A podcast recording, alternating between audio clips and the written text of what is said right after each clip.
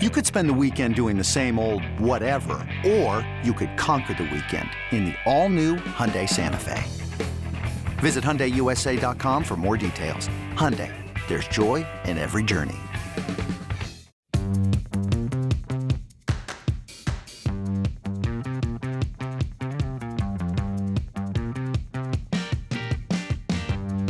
Welcome to the Ballpark Dimensions podcast with me, Mandy Bell, Guardians beat reporter for MLB.com, and Sarah Langs, researcher and reporter for MLB.com as well. Sarah coming to us live from Chase Field as she's in between her 8 trillion work shifts that she's had over the weekend, giving everyone on Twitter all things WBC stats. Sarah, I know we're about to get into it later into the show of everything that you're enjoying there, but I don't think I need to ask, but let me just ask you: Are you having a blast? Oh my gosh, I'm loving it. And by the way, I want to point out, I'm currently sitting in the Chase Field press box.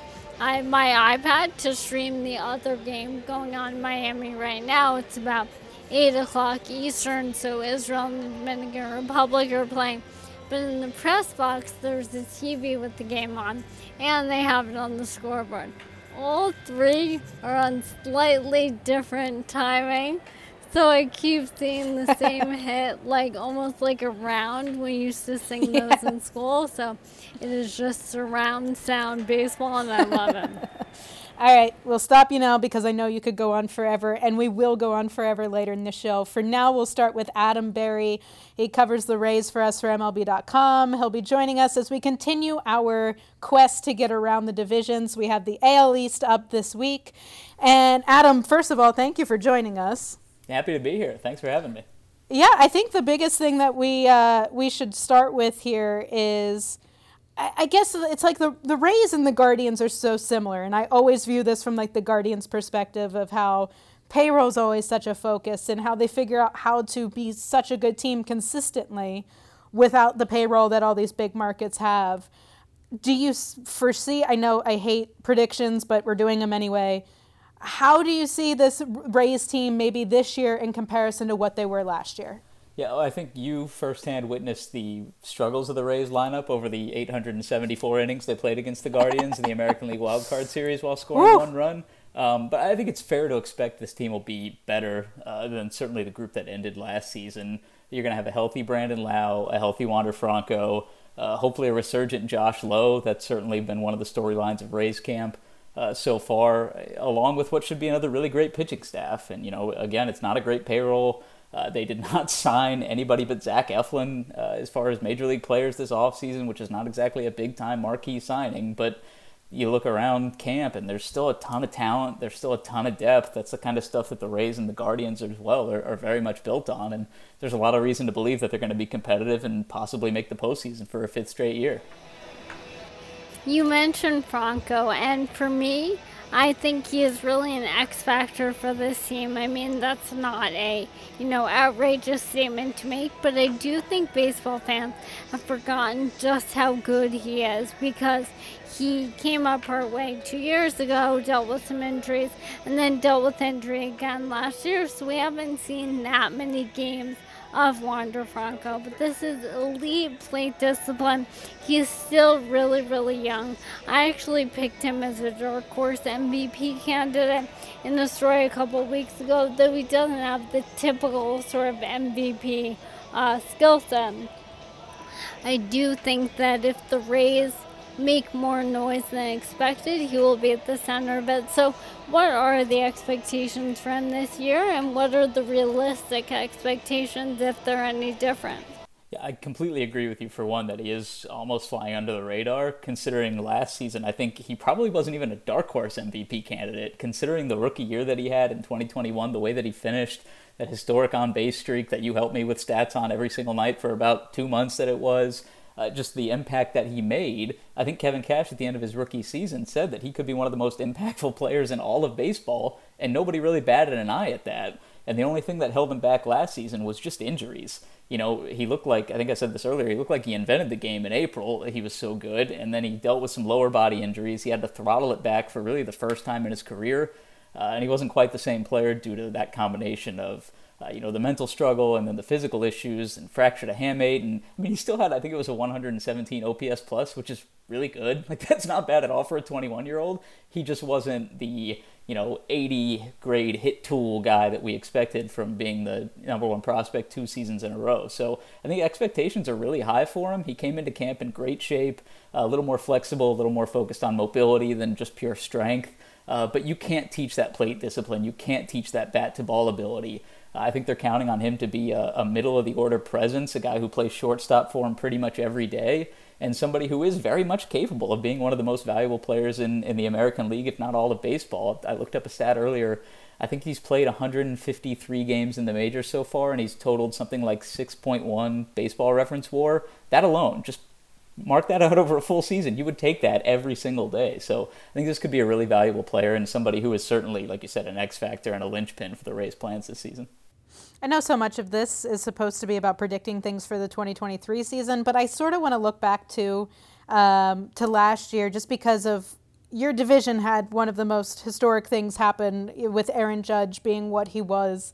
One, what's it like covering so many games where you obviously are seeing that unfold in front of you? Is the mindset of watching those types of games every time he comes up to the plate like, uh, is this going to be the next one? And I guess maybe just from guessing from the outside perspective, I know you're not around that club every day, but you've seen them enough. Is is that something that now the precedent set a little bit too high for him going into this next year? Yeah, I think for the first part, it very much is just like every time that guy comes to the plate, you're thinking this could be a home run, this could be a game changing moment. And I think pitchers approach him that way. I mean, pitchers are going to say you treat everyone the same, whatever. No, you treat Aaron Judge differently. That is a big at bat, that is a different at bat. You have to be more careful. Um, and there are other guys in that lineup that you could say the same thing with. Uh, Giancarlo Stanton, you certainly have to be careful because mistakes get punished. I feel like my time covering the Pirates, I saw Anthony Rizzo hit about 600 home runs, which I know is not statistically true, but it felt that way. So uh, there are dangerous hitters around him. But Aaron Judge is such a, I mean, he is the player to watch in the division without a doubt to me. So that does set expectations really high, though, because you can say if he's not the same guy that he was last season, what will the Yankees be? If he wasn't what he was in the second half, where would the Yankees have finished last season, especially as much as the rest of that lineup struggled? Um, so, I, I, mean, he's obviously the guy to watch. I think you have to be careful about expectations, but, you know, you look at the contract he signed, the fact that he's going to be the captain, I don't know how anybody's going to lower expectations heading into the season. You know, speaking of expectations, I actually think that's the perfect way to start talking about the Orioles for a minute too, because they had this year last year where they were so much better than anybody expected, so much better than they had been in a really long time. Obviously, with Adley Rutschman, him coming up, being the X factor there, him coming close to that Rookie of the Year uh, being hand in hand with Julio Rodriguez in a lot of categories, including WAR. And now we're entering sort of a year or two of adjusted expectations for them. And I know this isn't the team you cover, but just from your sort of approach to what you see in the division, what are you expecting to see from the Orioles when the Rays play them this year? Because you know, we'll talk about PECOTA a little bit later, but I know Orioles fans weren't thrilled with the number they had at 74.2 right now. It's very hard to know what year two looks like with a rebuilding team like this. Yeah, and I think it's interesting too because a lot of projection systems have trouble too with young players because there's so much variability there. So if you're talking about bringing up guys from the farm like Grayson Rodriguez or Gunnar Henderson and then Adley for a full season, uh, you know, how much could they reach their ceiling? How much could they struggle with the league punching back on them? What's that going to be like? You know, because they could all hit their ceiling right away, you know, like you've seen some players like Julio Rodriguez do, or even Adley last season when he did play, or they could struggle, like you see a lot of rookies do. You know, everyone loves to say that Mike Trout struggled for the first time when he came up to the big leagues, and that is true. Sometimes guys do struggle. So I think the expectations are probably lower, if only because of the off season that they had. You know, they said the whole thing about how it was time for liftoff or whatever, and they didn't necessarily go add the veteran pieces that you expect, kind of those clubs that are expecting themselves to take the next step to take. Um, so that may have been a little bit disappointing and maybe contributing just that there's less certainty with kind of proven veterans that they can establish uh, around some of these young kids. But that's a dangerous team just because the youth, they don't necessarily know any better. I think you, you heard that vibe a lot last season when they were on those big winning streaks is that they don't know anything else. They're just having fun. They're showing up every day and whatever happens, happens. And those teams can be pretty dangerous. That's, I mean, I don't necessarily expect them to be in the uh, top half of the division. I don't expect them to be among the top three, but again, when you have that much youth and you have that much talent, pretty much anything could happen. So I'm excited to see them. They were really fun to watch last year. Honestly, I loved whenever they would uh, roll out those bullpen guys. Kevin Cash said it from the first series of the season when nobody was really taking the Orioles seriously. This is a dangerous bullpen, and we are all kind of like, all right, sure, yeah, we'll see about it. And they were. I mean, that that was something that that turns a mediocre team into a good team or a good team into a great team. So I think that's also kind of another key to their performance is how well the bullpen can repeat what they did last season. I'm just sitting here waiting for Sarah to just start tweeting out the the Orioles in all capitals again because I felt like that was like eight days straight that I saw that, and I would text her and be like, um, "What's going on? I know something has to be happening." So, um, Sarah, I know you've been asking this question to all of our reporters, so I'll let you go ahead and do the honors. Absolutely. So, Adam, we are going to wrap this up by asking you to rank the teams in the division order that you think they will finish I'll read you what PECOTA has to give you some time to think and then also to make a wins prediction for the team you cover for the Rays. So as it stands right now, PECOTA has the Yankees 95.7, the Blue Jays in second 89 wins, Tampa in third 86.2, the Red Sox at 79.6 and the Orioles at 74.2. So, what are you feeling there? I actually think I agree with that order, but I don't have it nearly that far apart. I think probably you could see. I'm going to say the Yankees finished first, although I don't have a high degree of confidence in that, especially with the injuries that they've already had in spring camp. Uh, that team always worries me with injuries. If you get a couple of key arms and a couple of key hitters down, uh, for whatever reason, the depth just necessarily hasn't been there. Although they also have kind of the same variability with some of their kids that could come up and take over key roles. I really like the Blue Jays. We didn't talk about them before, but I really like what they did this offseason as far as improving their run prevention. I could see them finishing first potentially, but I'll stick with them at second, but a very close second. Uh, and then I'll, I'll, take the Rays at third, but I would not be surprised if they win the division either. Um, and then Red Sox and Orioles behind them, probably in that order as well. Uh, for the Rays win total, they won 86 last season, which is really funny considering how much went wrong on the injury front that we talked about earlier with Brandon Lowe and Wander Franco. Plus all their injuries, their rotation should be lights out. I'm gonna say I'm gonna say they win 90 games, still finishing third in the division potentially, which speaks to how close I think the top three will be and how good I think the race should be this season. I agree with that about the top. You know, if we had done this even two weeks ago, I think I would have been saying, oh, the Yankees are going to win 95, 97 games, run away with this. But losing Carlos Rodon for the beginning of the year and Harrison Bader, who is very important for them on defense, really changes the outlook of the team. I agree with you about the uh, Blue Jays but yeah, I've been picking the Orioles to finish ahead the Red Sox. I do think that the Red Sox just don't have a lot going on right now. I'm not expecting the Orioles to follow that up by winning 85 games or anything like that. But I do think the youth is hard to predict, and that may end up going in their favor.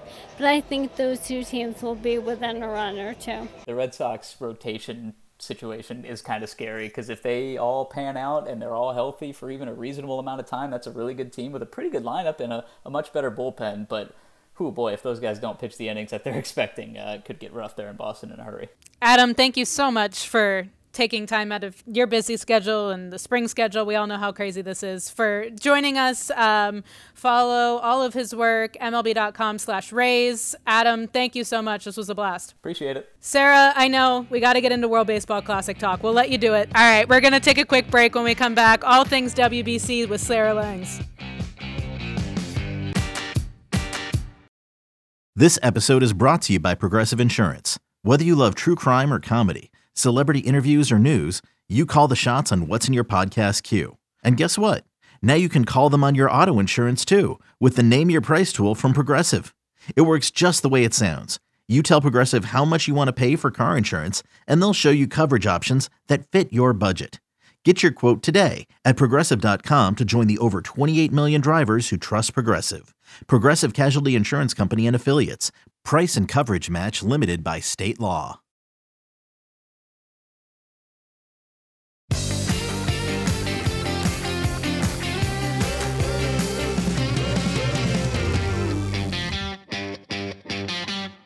Welcome back to the Ballpark Dimensions podcast. I'm Mandy, that's Sarah. And Sarah, you have to be absolutely bursting at the seams right now to be talking WBC. You're sitting there, it's all going on in front of you. I think fans are even on their way into the park.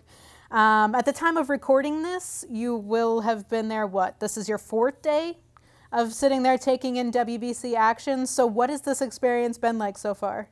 First of all, I'm trying to do the math. Yeah, four days. That's right. Feels like forever, but in a really good way. I mean, I had never attended this tournament before. I talked last week with you about how much I love this tournament, how many amazing memories I have of watching it, especially with my friend JT, and seeing in person hearing it in person and just feeling the energy is unlike anything I even could have predicted. I mean, we have had, I'm in Phoenix, so this is the pool that has Great Britain, Canada, Colombia, the United States, and uh, Mexico. And every game has been so much fun. This is a pool where every team has won at least one game, which was really exciting to see. And, you know, as I sort of want to get into talking about the tournament as a whole. One thing that's already been really exciting that's set as of right now is that from the pools that happen uh, on other continents, the Czech Republic, which was one of the four qualifiers for this WBC, finished not last in their pool which means that they automatically qualify from the next WBC. And as we are recording right now, we don't know who will finish last in this pool, but there is a chance that Great Britain could end up not finishing last. They're the qualifier here.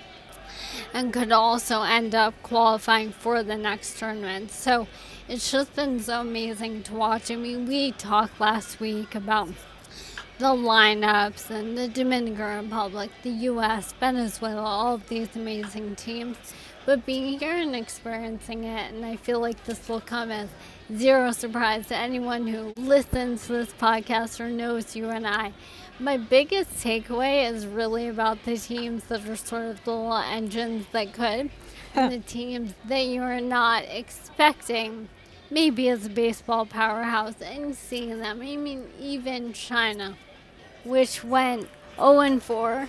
They had some really cool moments getting a home run. I believe the first home run of the entire tournament and things like that. So it's just really incredible to see how this sport is growing in so many different places when we're so immediately familiar with it in certain Latin American countries and in the US.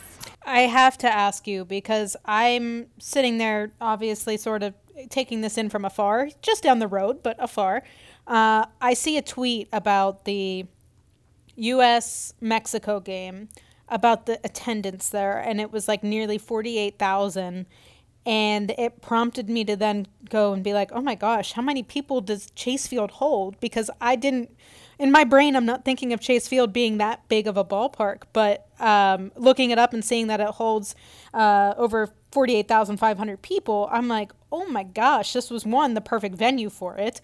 And two, I had friends who were there, and everyone kept saying it felt like a Mexico home game because the crowd was unbelievable. Was that sort of how it felt for you? Oh, absolutely. One of the coolest moments was I it happened a few times actually, but there were at least two moments where the crowd just kind of spontaneously started singing, I believe, their anthem, and maybe also uh, I was speaking with someone here in the press box who said they were singing sort of a rally slash fight song that is more commonly used for the Mexican soccer team called hmm. El Cielo Lindo, the beautiful sky and people just kind of broke out into song. And we've all been in ballparks so much, and you're kind of told what to do, and that's what makes it great, right? Everybody clap your hands, this, that, whatever. Mm-hmm. So for people to just spontaneously start singing and everyone join in, I mean, I had chills and I didn't even know what the song was the first time. So it was really incredible. But again, I mean, for me, the coolest thing has actually been the crowds and the games at noon. So in all of these venues, when there have been two games, whether within Tokyo, in Taiwan, here, or in Miami, the games are at noon and then at 7. And the noon games, certainly here and pretty much everywhere, have been a bit more sparsely attended. But what's amazing is that every single person in the stands has such a strong vested rooting interest they got up, they got here at noon to watch Great Britain, to watch Canada, to watch Colombia, whoever it may be, they have a really, really strong feeling. And that's actually what struck me was the very first game here was of course at noon. And I thought that was loud. and then it got so much louder with the night games which have all featured either the U.S. or Mexico, if not both. Uh, and but just the energy and the sound that you hear. I mean, earlier today we had uh, Canada winning five nothing over Colombia. That was kind of unexpected, I believe. And Colombia looked so good when they knocked off Mexico early on. I believe the first day. I have no sense of time. So yeah, that was the absolute first game was Colombia and Mexico. So just seeing that it almost doesn't matter how many people there are, but it matters more how much they care has been really, really cool. Okay, taking you out of your bracket. Um, you're yes, you're seeing these games in person. There's so much baseball going on over the country, over the world, which is so mind-blowingly cool to think of everywhere this is being played right now. But my biggest thing, I got a cool text from you last night. We love a notable achievement. We had a notable achievement, which I thought were a thing of the past when we got rid of the seven inning doubleheaders and, and things like that. But we brought back the notable achievement when there was a mercy rule. Um, a perfect game going through, combined perfect game going through eight innings and then a mercy rule stopped it so they couldn't get that ninth? oh my gosh. I mean, this is what baseball is about.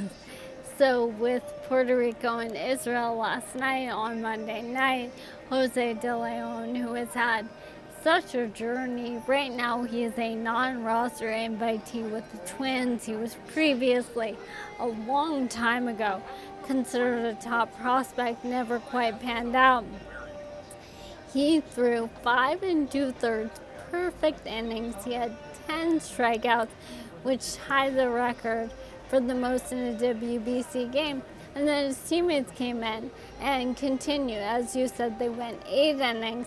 And the way the run rules work in the WBC is that after five innings, if you're up by 15 runs, or if you're up by 10 runs after seven innings. It was 9 nothing entering the bottom of the eighth with the perfect game ongoing, the perfect bid, and uh, Israel was unable to get out of the inning. Puerto Rico scored to make it 10 nothing, so we had a walk off, perfect, notable achievement with the mercy rule. I mean, so many words and of course, the noble achievement, which you're making reference to, if anyone is not in on the joke we are making, is that there is an official rule that in order for a game to be a perfect game or a no-hitter, it has to the team has to have pitched at least nine full innings. So because they were too good, it technically doesn't count. Again, I mean, people are calling it that, and you know, I never want to be the enforcing police. Um, there's one other no hit performance in WBC history. It was in 2006 by an 18 year old pitcher from the Netherlands named Shairon Martis. Um, he is the youngest pitcher in WBC history, and he threw seven no hit innings. And similarly, his team won on a mercy rule. So, jeez it is really something that the two would be no hitters in this tournament both ended that way because you wonder if they got the extra few innings. But regardless, I mean, it was such a fun moment. And it's, I mean, I understand for Team Israel fans not ideal. Of course, we have Alana listening to us and we'll talk to her in a bit. And she went down to watch some of those games, but and she was there at that uh, perfect, uh, I guess, notable achievement, weird walk off game. that one, uh, which we both have talked about how much we love that for either side, but I understand the disappointment from that side, but just a really cool moment. And again, you know, it would be amazing if Jose Berrios had done this, if anyone had done this for Puerto Rico. But the fact that it was someone who was on this long road back to the majors, trying to get there in Jose De Leon, to me that that's what this tournament is about. Just like if I can, I'm hogging all the time because I love this so much. But there was the pitcher for Nicaragua who was that yesterday? I have no sense of time. We're just gonna say during the WBC. That's a good struck caveat. Out. Uh, he struck out the heart of the Dominican Republic lineup. Yeah, I think it was yesterday. Uh, and then got signed by the Tigers to a minor league deal on the spot. I mean, these kinds of moments and really elevating baseball for people who aren't ma- major leaguers, whether they're not there yet, they won't ever be, whatever it may be. To me, that's what this is about. And even for three batters, someone can be on the same level as the all star pitchers we would expect to be getting those strikeouts. It's just amazing to see. Slangs, we're going on this WBC journey with you. Uh, next time we talk, you'll be what in Miami. Um, go, you're leaving here in a couple days, and I say here because I'm also in Arizona. Um, but we're so far away, I can't even see you because you're trapped inside of Chase Field. Um, but we'll go on this journey with you. We'll be able to talk from Miami, all things WBC again next week. I'm cutting you off for now because you need to save something for your favorite moment in baseball. And I'm sure I could bet my life that it's going to be a WBC moment. So stay with us when we come back. We can have Alana join us. She can talk about her experience as well. And we'll all get to our favorite moments from baseball over the past week. Hey, Rob Bradford here. You guys know I'm always up for a good MVP story, and one of the best stories is Wasabi Technology. Wasabi is the world's hottest cloud storage company, and it's become the go to provider for professional and collegiate sports teams, including 20 Major League Baseball teams like the Red Sox and NHL teams like the Bruins and Vancouver Canucks. Even the Liverpool Football Club is getting in on the Wasabi action. So, why is Wasabi the MVP? Well, Wasabi was purpose built to free businesses from skyrocketing storage costs and unpredictable transaction fees that the Amazons of the world are charging. In fact, Wasabi is up to 80% less than those hyperscalers and doesn't charge a cent for businesses to access their data. From Wasabi's AI enabled intelligent media storage, Wasabi Air, to the industry's only cloud storage service with triple protection against cyber criminals, data deletion, and ransomware, Wasabi's taking the lead in driving innovation in data storage and helping sports teams to unleash the power of their data. Wasabi, another Boston based championship team.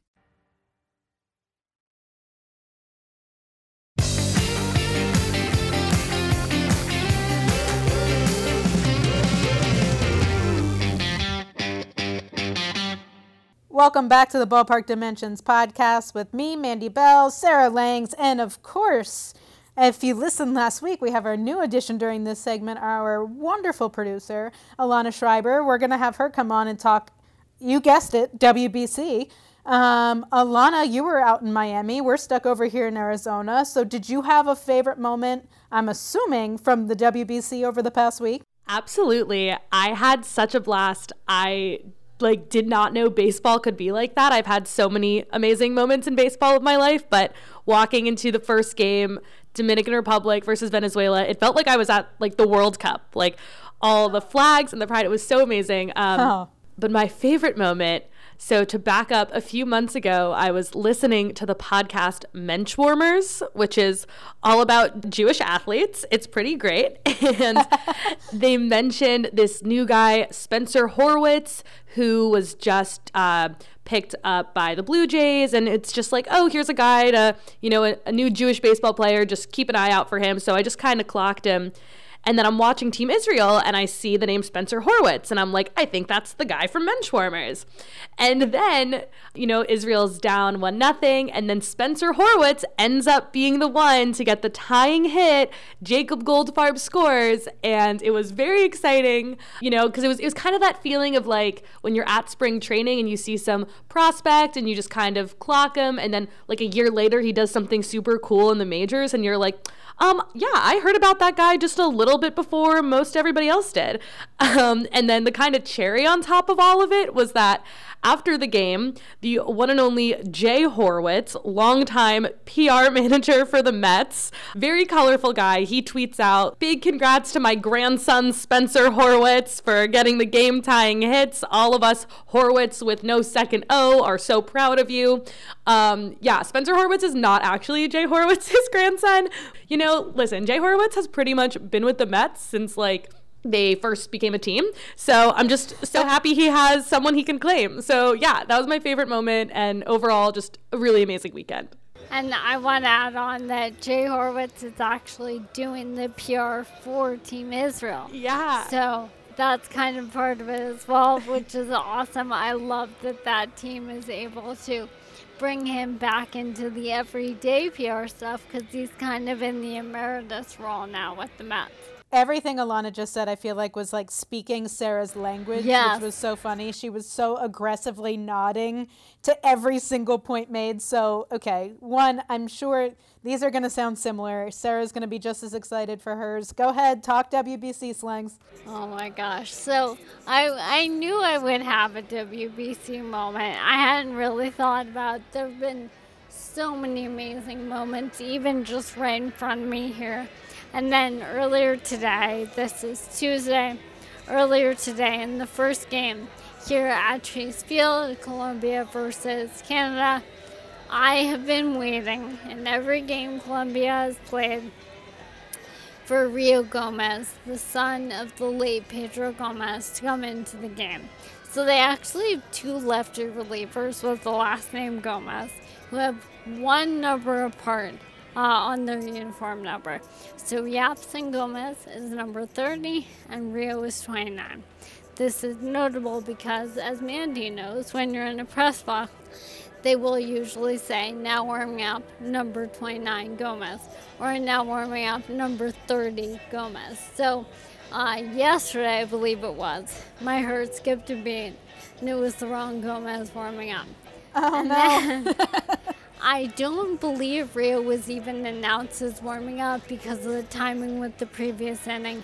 But he came in, and for anyone who doesn't know about Pedro, longtime reporter for ESPN, I had the honor of working with him when I was at ESPN working on baseball.